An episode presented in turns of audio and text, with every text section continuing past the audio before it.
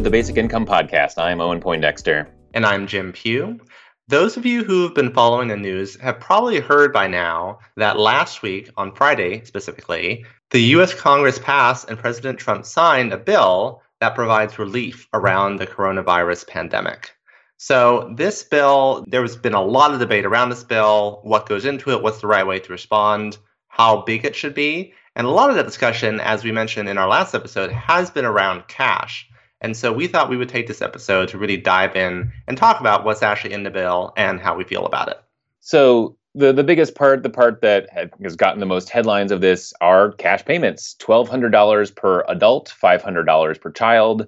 Um, those numbers are true if you make up to seventy five thousand dollars as an individual or one hundred fifty thousand dollars as a couple.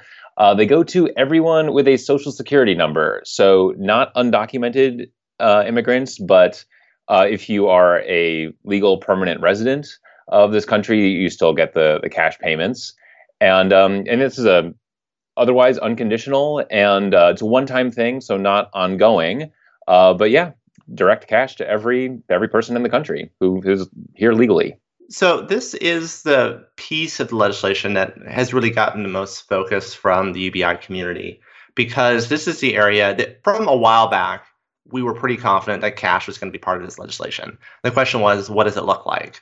The big questions, as we discussed in our last episode, was how universal is it, and is it ongoing as opposed to just one time? And the what ended up happening did not really go in the direction that I, that I think those of us who support UBI were hoping. Uh, it does have this this phase out at the top based on income, and that's based on income from 20, 2018 or 2019. It depends on whether you filed your taxes already for this year or last year, I mean. Right. But that means that if you earned a lot last year or the year before, but you're not earning that much this year, you may not get any money for the payment because you may actually get above that phase out level. And so that's not great because it means that some of the folks who could probably really use the support will not be getting it. The other piece that is unfortunate is that it is one time, it's not ongoing. And obviously, getting this one time transfer is great and helpful, but we know that this virus is going to be sticking around for at least multiple months. And so, expecting a one time payment, particularly at the magnitude we're talking about, to actually give people enough support to get by isn't really realistic. And so, and obviously, if if we are trying to hope for something that is as close to UBI as possible, that is another way in, in which it doesn't resemble it. Yeah, and I think the the big question now is how much of an appetite is there to to do this again, um, or to to go bigger. Um, if you follow politics at all in America, you know that it takes tremendous momentum to do anything at all. And so, you know, and a, a pandemic is the sort of thing that can provide that. Um, but you know, it, it, it could be that this thing kind of, or that, that any ongoing legislation could fall apart because things become partisan and it gets you know intractable and, and hard to get anything done.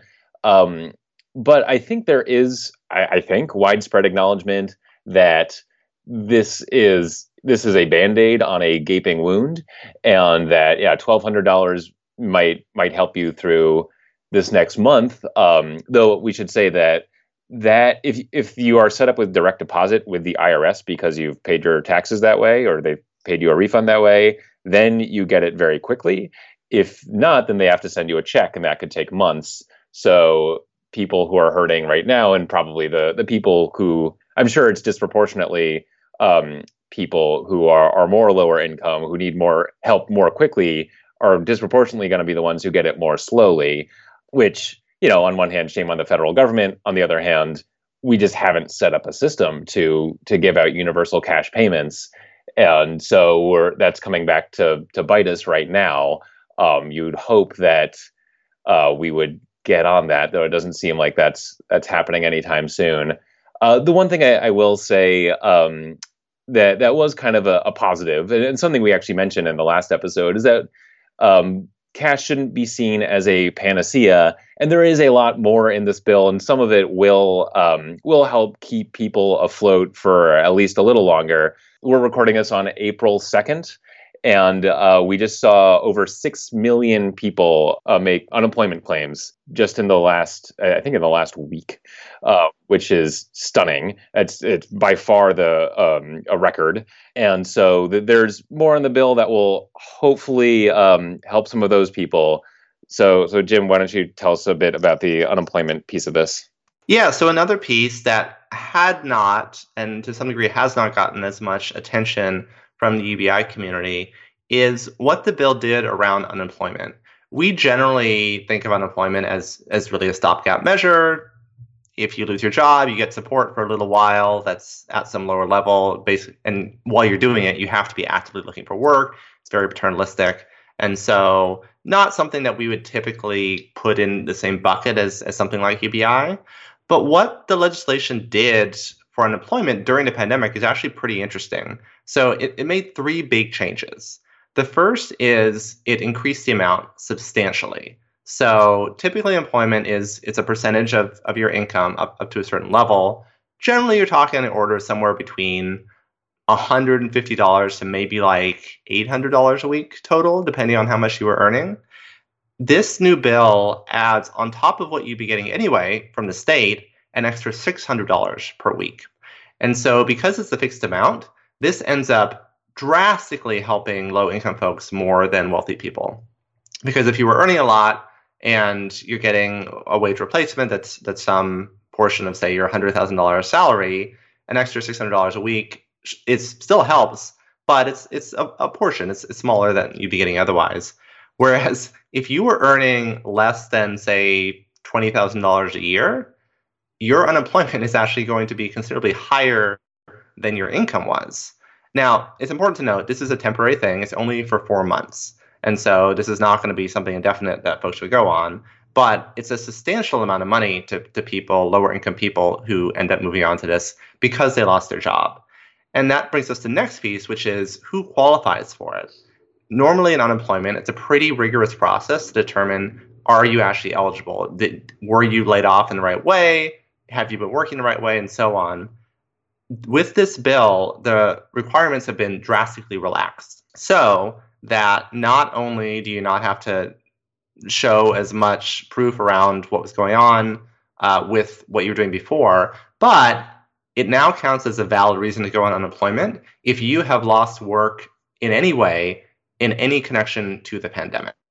So if that's because your employer has had to make cutbacks, if that's because you need to stay home and take care of a family member, if that's because uh, that there's there's quarantine that's impacting your ability to do the work. So it's it's very very extensive who qualifies for that now. And on top of that, unemployment normally is just for ongoing salaried workers. It doesn't include folks like the unemployed, freelancers. All those folks are now included. So unemployment has basically become this much more universal thing for anyone who has had any sort of reduction in work, whether complete or, or partial, just having your hours cut. Yeah, it was really the the part about gig workers and freelancers when I was, was reading about this bill, and I was like, okay, they they get it. This isn't just a like, um, you know, uh, some bills you feel like are written to have a good headline written about them, and and some you know are, are more thoughtful. Um, and that's that was when I was like, okay, th- there is some thought put into this. They are really trying to to help people in a in a substantial, meaningful way. And yeah, on one hand, I've sort of been of two minds of this this giant two trillion package here. And one is that this is a huge missed opportunity. We, we, you know, this was our big shot at UBI, and not that that shot's done and gone, but you know, th- this would have been a chance to to get ongoing cash payments. And who knows if that's going to happen? It seems unlikely. On the other hand, um, uh, it, it, it shows a, a lot of good thought put into this on some level, and it's hard to to kind of redo society on the fly. And so a lot of what this bill is trying to do is just prop up what we already have. So, you know, provide people who were getting wages some ongoing wages, and I think most of the rest of the bill is um, small business loans and big business loans, and so a lot of those loans are forgivable.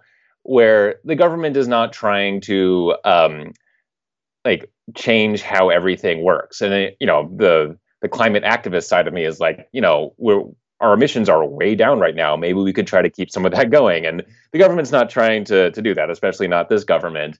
So there's a lot that's kind of going on right now where it's like, yeah, obviously we don't we most of this we want to end very quickly, but some of this it would be nice if we could kind of incorporate into the rest of our lives and that's not what this bill is trying to do. This bill is trying to kind of provide a a scaffolding um, to make up for how so much of society's structure has has dropped out so quickly, and I think it has been at least somewhat thoughtful in, in that regard.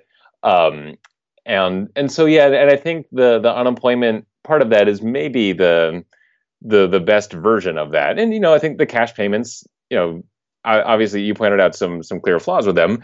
At least it does include children, um, eh, you know, and at least it does include um, um, some of the immigrant population. Uh, so it's it's not the worst. It, it could have been a lot worse, and you know, if we just keep doing these every couple months, like you know, I don't think we will, but but that that wouldn't be the worst thing. And maybe it would get the whole idea of cash payments more into the ether. I think your point about this this really being a bridge and, and a way of, of keeping things the way they are is very accurate. Another thing that I, I didn't mention earlier around the unemployment benefits is that typically, as I said, when you're on unemployment, you are required to actively demonstrate that you are searching for work, that you need to be sending in a certain number of resumes or, or going through whatever sort of process to look for a new job in order to keep receiving payments. For this expansion, that has been waived. So you don't actually have to show any efforts to search for work, but that's only if you say you have a reasonable expectation that once this is over, you can go back to your previous job.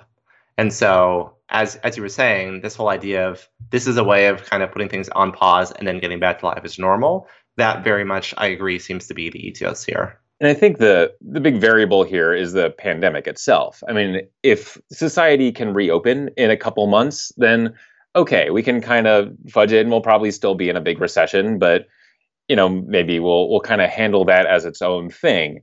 If this is something that is 6 months to a year and a half where like things are really not operating normally or really at all in a lot of cases, then um then then this is just going to be the the like opening chapter to really who knows what.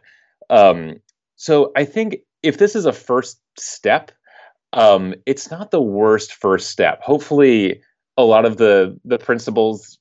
Uh, there are a lot of good principles, I think, in this bill as a one-time thing. That if you kept a lot of these going, not every single thing, but you know the the cash payments, the unemployment insurance, some of the small business loans, um, I think if those were essentially ongoing, at least through the length of the pandemic, um, I would see that as a positive. If it's like, okay, we did this thing, and now we're just gonna like start from scratch and figure out something new in two months because uh oh, the pandemic's still going and we don't know when it's gonna end. Um, then yeah, I don't know. I guess we'll we'll see. We'll you'll hear about it from us um, when when that happens. But um, but yeah, I think at this point the pandemic becomes obviously the big X factor. And that I think brings us to our, our final point, which is you had alluded to this earlier, but there are already efforts underway to pass another bill, the so called Phase 4, which is going to be a, an additional stimulus of some form. So this it really could be another bite at the apple as far as pushing for something resembling a UBI. Uh, I think particularly ongoing cash transfers.